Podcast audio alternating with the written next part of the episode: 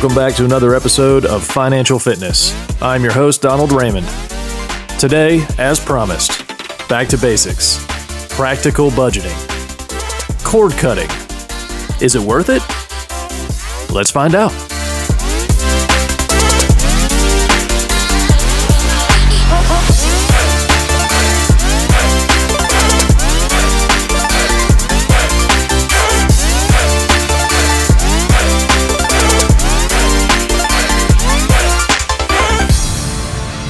All right, as promised, back to basics, talking about budgeting. And I know what some of you are thinking.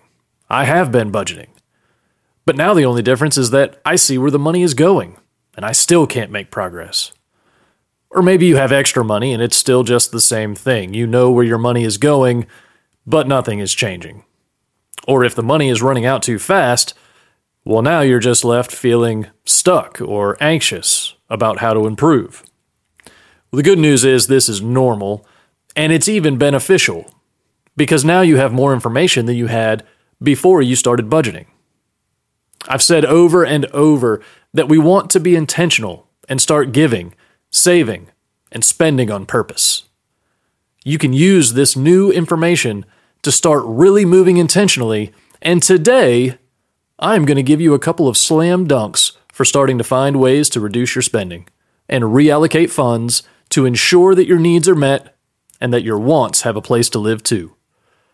Before I jump into that, though, I want to share some data that I've collected about the last 10 to 20 years of trends in these two specific areas of spending, and how that could look as we look ahead into the future. The category I'm talking about is technology, and specifically your cable and internet service and your cell phone service plus the devices and accessories that all become part of your monthly fees or rental agreements. After some digging, I was able to find some reliable and consistent information that was surprising to say the least, and I'm willing to bet that it'll shock you too. Looking at the cost of cable service from 1983 to 2021, the cost of this service has increased over 460%, and at an average rate of 4.44% year over year. This is an increase of the average basic subscription to cable of a little more than $84 per month. Now, this increase represents almost double that of inflation over the same time period, which has only increased an average of 2.67% year over year. This also does not include the cost of internet services, which became an additional monthly expense in 1991. Next, when we look at the cost of a cell phone connection over a similar time period, I was shocked to see that the cost of a cellular line access has dropped sharply each year since 2000. The rate of decrease is in the neighborhood of negative 3% year over year, which sounds like good news. But you might be asking yourself, well, why is my phone bill going up every year if the cost of the access to a cellular network is going down? Well, I asked the same question, and it led me to several sources that helped me put together an answer. Now, for reference, in 2021 and pretty consistent so far in 22, I took the average annual cost of an unlimited plan for the four major carriers Verizon, AT&T, T-Mobile and Sprint. Now this cost is for an unlimited connection to a cellular network and 4G or better data service. Verizon's annual cost for one line is $960. AT&T's annual cost is $900.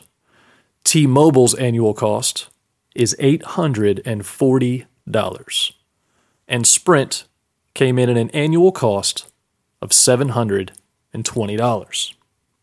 I'll link this information in the show notes as well as several other documents you may be interested in, but I found these numbers to be a little surprising. Now that we've covered that, let's look at what I found to be some possible answers as to why the cost each year seems to continue to go up. First, the line access is no longer the primary use or fee structure of your cell phone plan. Now it's mobile data that is a larger part of the cost associated with your contract or your monthly service. This cost has risen sharply since 2010 when mobile data became what we now know as the LTE network. And while the cost per gigabit is decreasing, the fee structure to access at faster speeds with newer technology drives the delivery cost up. And that is a cost that is being passed on to you and to me as the end user and the customer of these services. There are options that can save you money, and I'll talk about those in just a minute. The next reason that the monthly bill is going up, on average, is because of a surprising new trend in this industry related to the hardware side of the equation.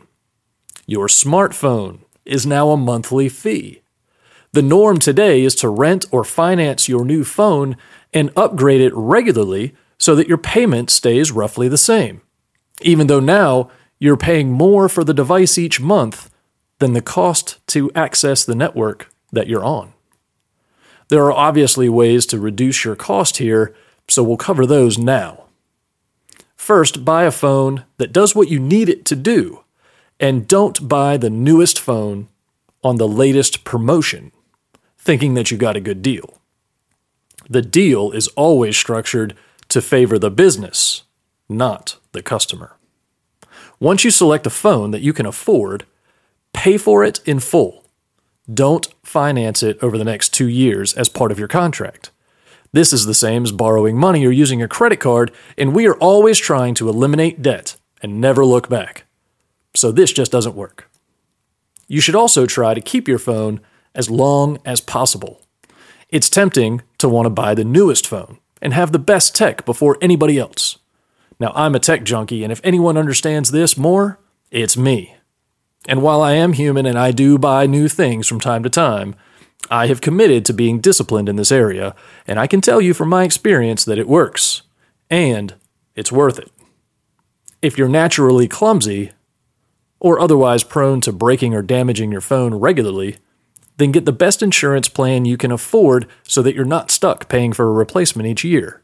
But otherwise, I do not recommend insurance on a phone due to the relatively short lifespan and low cost of most devices.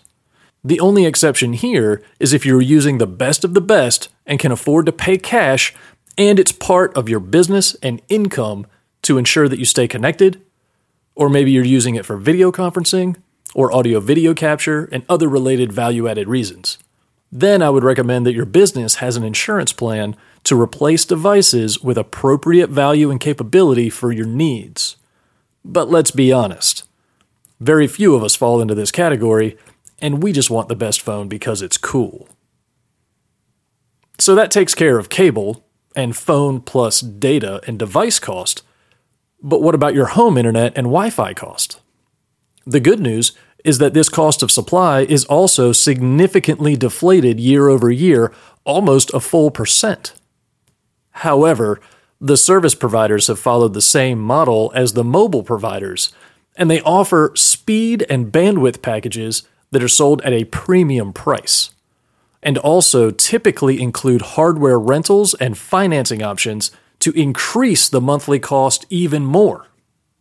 Now, the same rules apply here. If your business and income are dependent on this service and hardware as a means to be productive, have a competitive edge, and produce revenue and income, then you need to evaluate what you can afford and how much value it creates. And then make sure you have appropriate insurance to cover you in the event of a loss. But for the rest of us, and the average consumer, we really do not need gigabit services that can move information faster and in larger packets than our devices and hardware are capable of delivering. So, buyer beware. When shopping and negotiating services, there are some limitations, like where you live and what's available, but it becomes a little like buying a car when you see the offers to sign up for 12 to 24 months for a ridiculously low rate. Then they get your commitment and load you up with all this, quote, free hardware that you will see listed on your bill. And shortly after the honeymoon period, you'll start paying for it as well. At about $200 a month or more on average to keep the service and the hardware that you are now using regularly. You need to go into this buying decision with all the info and know what you need and how much you are willing to spend. Then you have to be the one to keep the accountability on the service provider. I still make annual calls to each of our service providers to discuss my current plan and what the next year's rates are going to be.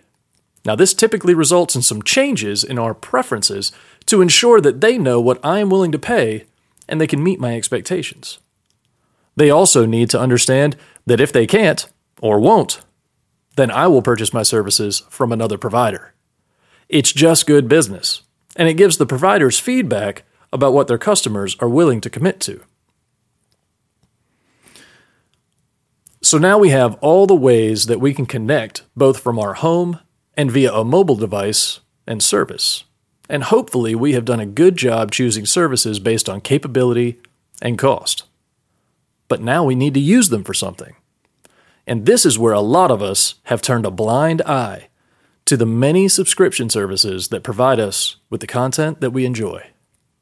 There are literally thousands of services out there, and new ones popping up every day offering free trials and then low rates for a short time. We almost all get hooked by the opportunity to try something new and the ease of turning on the new service. Sometimes, for those of us with kids in the house, we don't even know these services have been activated until the bills start to show up. If you're not budgeting and tracking these expenses, it could be months before you realize something isn't right. This is an area that is critical to understand thoroughly and make informed decisions about what you will and what you won't sign up for, and also how much you're willing to spend on it. I'll be the first to say that cord cutting has its rewards, and there's an article linked in the show notes about others who have had similar experiences. Streaming has revolutionized how we enjoy video content, whether at home, on the sofa with our family, or on the road. It's truly a luxury, and it's quickly becoming the norm. But make no mistake that everything in today's episode is a want, not a need. As tempting as it is to feel like you need some or all of the tech that I've mentioned, we really don't need any of it. A landline for emergencies or a mobile emergency number that can be obtained free of charge if limited to less than their minimum call minutes is really all anyone needs. Now, I'm not trying to say that you need to go and cancel everything. Although, as a way to cut back and then only add the minimum to your needs, it's not a bad way to go. So, how much should you spend? And how many services should you have? Well, the answer will be different for everyone. But here's how I would recommend figuring that out. First, define the kind of activity your household engages in regularly and that fits with your expected use of tech. Number of devices connected, hours of use, size of files being delivered, video, audio, web surfing, number of screens like TVs, tablets, or other computers that are being used in the house. Then start to list all the shows and networks that you need access to. This is one of the key differences in thought between how cable offers content and how streaming services offer content. You can decide exactly what you access and what you don't with streaming services. Cable is all or nothing and usually doesn't offer everything on your list. Now you have your needs defined, and it's time to go shopping. Find the right combination of streaming services that will get you access to the content you want. Keep in mind that this may require seasonal purchases for content like live sports, but that will be better than paying for it all the time and then having to deal with blackouts and other restrictions. Trust me. Once you have all that mapped out, you will know what you need in order to make an informed decision. You will also know how much it will cost, and if you need any additional hardware to make it a reality. If you do, then it's time to go shopping again. I will recommend that you try to keep your ecosystem in the same format, i.e., Apple or PC or Android, and voice assistants like Google Nest, Amazon Echo, and Apple Home. This will help simplify your life when moving around your home and when accessing remotely. The last part is to determine if these selections fit your budget. And if they don't in the beginning, then start to save for any one time purchases of hardware and add as you can. Also, start with fewer services, and as you can, add the ones that you want. I have found that most people are hesitant at first to cancel the cable and they see an increase in cost. At first. Then, as they see the benefits of streaming, and once the cable service is canceled, they end up with more money left over as a result of this change. Whether you cut the cable completely or just do the assessment and research, either way, you will know after some careful evaluation what the right package looks like for you. And if nothing else, you may find some service fees that you are currently paying that you intended to cancel and simply forgot. Or maybe after some calls to your providers for more rate options, you will find some lower cost solutions for the next 12 months. No matter the outcome of this activity, I can promise that it will have a positive impact on your financial fitness this year, and for every year that you take the action to review it. As tech continues to improve and more options are available, it'll be more and more important to revisit this process and make sure you are reallocating the funds to new services rather than just adding to existing ones. It can happen to all of us, and I'll tell you that it happened in our house. Every year we find something on the list that wasn't supposed to be there or was supposed to only be a free trial, but it ended up as a subscription after the trial period ended. So stay focused, stay intentional, and make sure that you are managing your money and not letting your money manage you.